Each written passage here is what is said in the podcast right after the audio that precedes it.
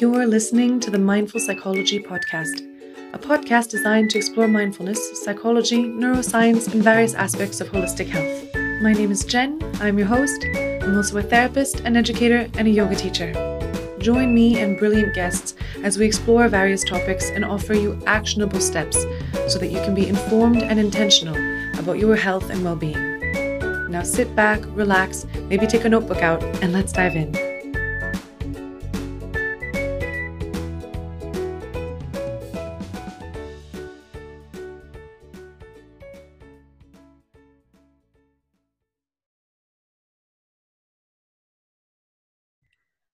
Everyone, and welcome to a brand new episode of the Mindful Psychology Podcast. My name is Jen, I'm your host, and today I'm joined by a very special guest, Alyssa. Thank you so much for joining me today. Where are you joining us from today? Hi, yes. So I'm joining from Connecticut in America, and it's finally starting to get sunny and warm. So I'm very happy. That's really nice. Spring is the best time, isn't it? Yes, yeah. It lifts mood instantly. Yeah, yeah. I mean, summer is definitely my favorite season, but spring is always so full of hope and sunshine. It's nice. Um, so, Alyssa, why don't you go ahead and tell everybody about who you are, the work that you do, uh, how you got into that work, and all of that?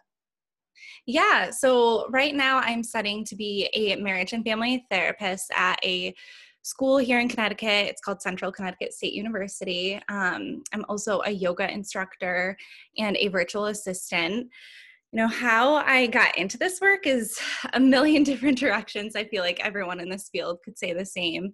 But after i graduated from undergrad at UConn i kind of went out to montana um, and did some work as a wilderness youth mentor out there. Um, so we did a lot of therapy you know on the mountain skiing biking hiking camping and that just really built that connection between like the mind and body for me and i became instantly hooked on the therapeutic world um, so everything's kind of just been unraveling from there. And I'm super excited to kind of make this my career and see what I can do with it. That's really wonderful. And so many things that you do. I want to talk about everything that you do, everything that you mentioned, because I think they're all really interesting. And I love another fellow yogi and therapist. That's always fun. I love that very much. Um, I, I want to see uh, how you find yoga and therapy work together when when they do or if ever you make those links how you find that they link together? Yeah definitely. So i actually was talking to a couple of my friends about this other day because yoga was my therapy for a really long time and that's kind of how i got into yoga from the beginning. Um, i was a dancer for 12 years but a competitive dancer so that really kind of took a turn don't want to say for the worse, but it's a much different atmosphere than if you practice just kind of traditional dance at a studio here in America. Um, so when I was in college, you know, everyone has some struggles. I was faced with some depression and just uh, an unhealthy relationship with alcohol. And so one day I decided instead of going to the bars that I was going to start going to yoga classes at a local studio to kind of just reconnect with my love for dance and movement and just have a healthy alternative to you know going out in the party scene. And it just kind of started unfolding from there. Um, and i continued to do it for a couple of years and then i decided to jump into yoga teacher training and just learning the different philosophies of yoga and just how connected the mind and the body are. And you know whenever i'm feeling anxious now i just kind of get on my mat and even if it's like 10 minutes of flow it just instantly uplifts me and just helps me you know reconnect and ground. So being able to help other people find that connection with yoga and their body has been tremendous and i've really loved witnessing that. Yeah no definitely. That's that was really that's so true. I just find it's so true and i can really relate to the shift that happens with yoga sometimes. Not for everybody of course but um, when it when you, there is a shift or when you do resonate with yoga or it works for you it's so powerful what it does. Uh, so i can i can relate to that um, and and with that, I also wanted to ask you about your um, wilderness therapy and yoga and everything and how it all comes together and what that might look like in progress or in session or in group. Yeah, so it kind of looks like a bunch of different things for me right now. But so when I was out in Montana, it was really cool because it was a residential boarding school and we, um, you know, not every residential boarding school in America, at least, has the privilege to be surrounded by beautiful mountains that we were surrounded by out there. So, that school in particular really took advantage of the environment to kind of utilize it as a source for healing. Um, and what's really cool is you can kind of combine it all, right? So, if you're even around even if you have a patch of grass outside, you can just kind of utilize yoga outside, really ground into the earth and connect with Mother Nature to be able to just remember that we're all intrinsically connected and that we can find grounding and healing within nature. Um, so that's kind of my goal going forward. I hope to, you know, explore more somatic practices and see where else wilderness therapy can take me. But I've worked at a couple different places, and whenever I can hold sessions outside, I try to, just because I think we spend so much time, especially now in the pandemic, in front of screens, inside. Um, so even just getting fresh air is all that we need to make our day a little bit better. So just really bringing my clients back to that has been super beneficial. Yeah, no, absolutely. I could not agree more. I think getting outside and what a difference it makes, even just five minutes or even 10 minutes on the mat, like you said. I feel like those things, like I, I wanted to speak to that because you had said, even if it's just 10 minutes of flow, it makes such a difference. Just breaking the cycle, like just breaking whatever it is that you're doing, even just stretching for 30 seconds or getting up and doing something different and then going outside i find going outside is so powerful. I, I really feel it has such a positive impact on us. Even people who say that they're not outdoorsy do you find that too? Like do you feel like we can all benefit from being outside? Absolutely and you read my mind because that's something that i kind of wanted to bring to everyone's awareness too because so often people will come up to me and say you know how do i become a yogi? Like I can't hike. I'm not like as fast as you, or like I don't climb mountains like you do. Like even my friends will be scared to go hiking with um, me and my partner sometimes because they see us hiking in cool places. But you, there's nothing that's special about us. There's nothing that's special about a yoga instructor versus someone's first day at a yoga class, right? Mm-hmm. Like we're all just beginners and we're all continuously learning. And whether we started yesterday or whether we started 10 years ago, you know, whether we're just recognizing that we want to be outside more, it doesn't really matter. It's just about getting started and about being open and curious um, to kind of make that connection with earth and with your body and being able to be confident that you can do it and that it is going to benefit you right now and in the long run and that's what I like to share with people. Like sometimes I just took my dog on a 10 minute walk and it was great. Do I wish it was longer? Absolutely. But sometimes 10 minutes is all we have and that's all we need. And it can still have such a great difference in our day to day, our day to day lives. Yes, yes. And I don't know why this 10 minutes is really sticking with me today, but I'm like, but like everything you're saying, I'm like, yes, you know, those really, really busy days where you're thinking, I have no time to do anything. And then when you do have 10 minutes between meetings or whatever it is, you're like, well, I just have 10 minutes. Let me just send a few emails. And that's, that's fair too. Like if you have to send them, you send them. But that time that you write off to do more work could be spent doing something else and it does make a big difference. You want to easily write it off and say you know i don't need to i can't i don't have enough time to go take a break or to go outside but you do you have time. You can those are 10 valuable minutes you know i don't know. It's it's really sticking with me today because I, I don't no, know resonating with absolutely. I agree and i think too what i've recognized especially you know, I have been a lot busier as I just make a bunch of different transitions in my life recently. But sometimes when I take that 10 minute walk or take even five minutes to just do a couple sun salutations, mm-hmm. my mind is so much clearer and I'm able to get more work done in a shorter amount of time instead of, you know, burning myself out just trying to bang out like more emails and more posts and more essays and whatever it is that I'm kind of working on at that time. So really just yeah using nature and yoga as a way to press the restart button, no matter if it's you have an hour every morning or you just have five minutes in the middle of your day after you eat your lunch. Um, I think it's so, so important. Absolutely. And speaking of which, eh, you, you had mentioned, you know, time in the morning.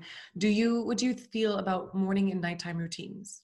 Do you incorporate yoga or, or nature walks in the morning and in the evening as well? Yes. So I try to as much as I can. And this is another thing that I try to advise to anyone I'm kind of working with because I think we can get so stuck in being perfect with that, right? So we see people who work out at 6 a.m. every morning and then they read a book and turn off their phone every night for an hour. And that's great. And I honor that in some people's lives, but that's not what it looks like for everyone, right? So I mm-hmm. definitely try to create some sort of routine, but I also don't beat myself up over it if it doesn't happen. And I allow myself grace to kind of do what I need to do. So there are some things that I try to get done every morning and try to follow through. Um, but again, that might change. So some days I wake up and the night before I was like, okay, I'm going to do yoga tomorrow. But instead it's sunny in the middle of winter. So I'm like, nope, I'm going to go outside and go for a walk. So just yeah. being able to have that flow and know that there is some semblance of structure. So you have that built into your day is great. But also being open to the other possibilities that might come your way. Yeah, absolutely. I am asking because I'm really big on like evening and morning routines, only because they've been things that I struggled with in the past, like just not being able to wind down properly and start up properly, you know. And so morning routines and nighttime routines are really important. And I completely agree with what you're saying. Like you tell yourself, yeah, I'll do my yoga, I'll take my time, I'll journal, like like I'll do everything, but rarely do I actually do all of those things. and I probably shouldn't be saying that, but I really don't. Like it happens. I get you know stressed or I get or I just don't have as much time or I thought, you know I'll actually just sleep a bit more. Or like you said, I'll go for a walk. And and I think there's something to embrace in that. Like the freedom is what we're going for, right? We're trying to create space. So it's it's easy to then reconfine ourselves in that space but you're trying to create the space. It's called it's mm-hmm. counterproductive if you're like reconfining yourself in that space you know? So it's helpful to like you said give yourself grace and and know that it just looks different um sometimes. So i like yeah that. definitely. And i think something that i kind of recognize in what you're saying too is that you listen to your body right? So you had mentioned that some days you just need some extra sleep and that's what your body needs and i think that's why i also find yoga and just immersing yourself in nature is so important is because you can realign with your intuition and you can kind of open that conversation with your body so you can listen to what it's telling you right? Because our body and our souls and whatever you believe in knows a lot more than we give it credit for so i think when we suppress that and just always live from our mind then we kind of miss those signals that it's giving us so i think that's for me what's been most important in kind of building those connections in relation to routines for sure. Yeah definitely and just reconnecting to the body as well. It's so easy for us to get completely disconnected from our bodies and have no connection whatsoever and uh, there's something so beautiful that happens when we reconnect right? And and i know there are different reasons for why this can happen um, and why it does happen but recreating that connection or fostering that connection can be so therapeutic you know and important. So I like that aspect of it as well. Um, and actually, with that, I was wondering, um, you talked about some somatic experience as well. Could you unpack that a little bit for the listeners? Yeah, so I am not trained in somatic experience. I'm actually super curious about it myself and hoping to learn more along the way. But, you know, it's more of like that up and coming um, trend, I guess, that you're seeing more and more therapists and life coaches talking about and working with, but there's a reason to that, right? So, again, just kind of using different ways um, to reconnect to our body and reconnect to nature is so important. And for me, and it sounds like for you as well, it's been yoga, um, but that's not what it's going to be like for everyone. And mm-hmm. that's what I try to tell some of my clients too. You know, not all of them are super into yoga. Mm-hmm. So it's finding what works for you. And for me, that's what I found different somatic experience practitioners have kind of voiced. Um, and again, I, I don't really know too much about that training or certification, but I think it's embedded in the fact that we're all humans living in a body, right? So, how do we connect our mind and our body to live a life of peace and calmness and happiness? Um, so, really, if yoga's not for you, that's fine. Maybe it's walking, maybe it's tai chi, maybe it's, you know, karate, maybe it's kickboxing, the gym. It can be really anything, but again, just building that connection. Absolutely. Yeah, definitely. I really, I really like that. And I like the, the like how we can use that as a complement to therapy too like it's therapeutic as well. It's not you know um, you don't have to use them at the same time and you don't have to be a therapist to to to do all of these things but i love the way they come together. I don't know why but i just think it's so beautiful to match these two things. I i don't know. That's just yeah, i'm with you yeah and it's just helpful and and i think too what we said about routines or how we don't always stick to them and whatever i find that being aware of these things and understanding that it doesn't always have to look the same way your routine doesn't have to look the same way what you fill your routine with also doesn't have to be the same way. Like you said it could be kickboxing it could be walking it could be anything really that connects you back to that.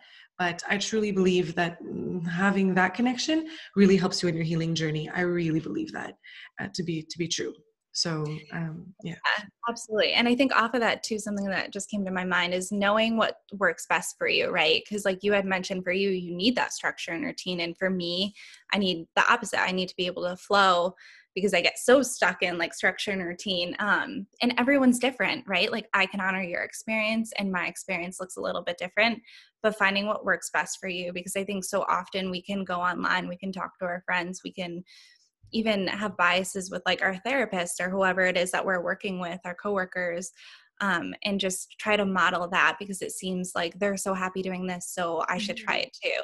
Happiness and contentment and what works best for your mind and body are so different from the next person. Mm-hmm. And even within like a yoga practice too, like for me lately, I, I've needed more of that like restorative and gentle but a year ago, I was going to every hot yoga class that I could possibly go to because that's what I needed in my life. Mm-hmm. Um, so it really just depends. So I think being open to trying different things and just recognizing what you need as an individualized person, but also mm-hmm. that that may change over time as well. Yeah, no, that's beautiful. I don't even want to say anything and mess that up. That was, yeah, that's perfect. Um, and that makes perfect sense. And I think it's definitely something to keep in mind. I especially like, I just want to say, when you said that oh they look so happy i should try that. That's such a big piece. It's so easy to look and say like well they just look so happy and healthy but it doesn't mean that it's going to make you even well a happy but like you said content. It doesn't mean that it's going to have the same effect at all or or even you know and you don't even know what effect it's having for them right? Like it's just that it seems like right? Um i mean we're hoping of course that we're all happy and healthy but you know it, it's different for all of us so i like that um, and in line with this i wanted to talk about how so you, you're also a virtual assistant you're also studying right now so why don't you talk to us a little bit more about the studies that you're doing and how you're balancing all of this um, like you are yeah, absolutely. So um, I am in year two of my marriage and family therapy program. So I have next year, and I'll graduate in May of 2022. So it's been a lot. I won't lie. Um, graduate school is definitely tough, I think, no matter what you're studying, but it definitely pushes you to kind of, I think, become a better person and just learn what matters to you most and learn um, how to set those boundaries and what's really important for you right now. So, you know, I'm currently leaving my full time job to kind of pursue the virtual assistant stuff until I graduate so I can focus more on my studies and my internship. Um, so even in that, I think it was it was really scary because a lot of people don't know how we can still, unfortunately, make a living while we finish out grad school, just because the requirements are really demanding um, and it takes up a lot of our time. But it pushes you outside of your comfort zone, and it's really done that for me as well. And being able to think outside of the box and think, you know, this is how I thought it was going to be, but it's not going that way. So, you know, how can I take advantage of what's around me? Um, and actually speaking of instagram last year when i started kind of worrying about all of this mm-hmm. i had seen a post from a, a, gal who's also in an mft program and she was starting a community of virtual assistants for for therapists and i was like no way that's crazy like how is this possible um so i kind of reached out to her and asked her a little bit about what she was doing because like i said at that time i was just like how am i going to make this all work so it just seemed too good to be true but part of what I hope to do in the future is private practice. So I kind of want to be my own boss and make my own rules and have my own theoretical framework of what therapy looks like and what services I can offer people. So private practice is definitely the route to go for me. However, in almost every school that I've heard of and talked to people who are part of, they don't teach you about private practice and they don't tell you the back end of things. Um, they just kind of more advertise to go the agency route, which is fine. And, you know, that's the route that some people want to take. But, you know, being a virtual assistant, I've been able to connect with private practice therapists from all around the world um, and kind of see what they do and how they do it and how they support their communities. And it's just been so incredible to kind of continue my learning outside of the classroom and outside of my internship to be able to kind of set myself up for the future. So it's been really interesting. Yeah, that makes no, that makes a lot of sense. And good for you, honestly, doing all of these things. I think it's amazing that you're balancing all of that. I really do. Um, and it's it's hard work and it's these different things as well you know it's uh it's i always find it even more impressive when it's these different types of things you know what i'm saying like the the studies the virtual assistants the other stuff i think it's a nice uh, balanced diet if you say if you, you know what i mean like it's very varied i think it's really cool I don't yeah. You know, um, i think it's great. Yeah thank you. It's funny too because my program is um kind of founded in internal family systems and ifs which is known as parts work too.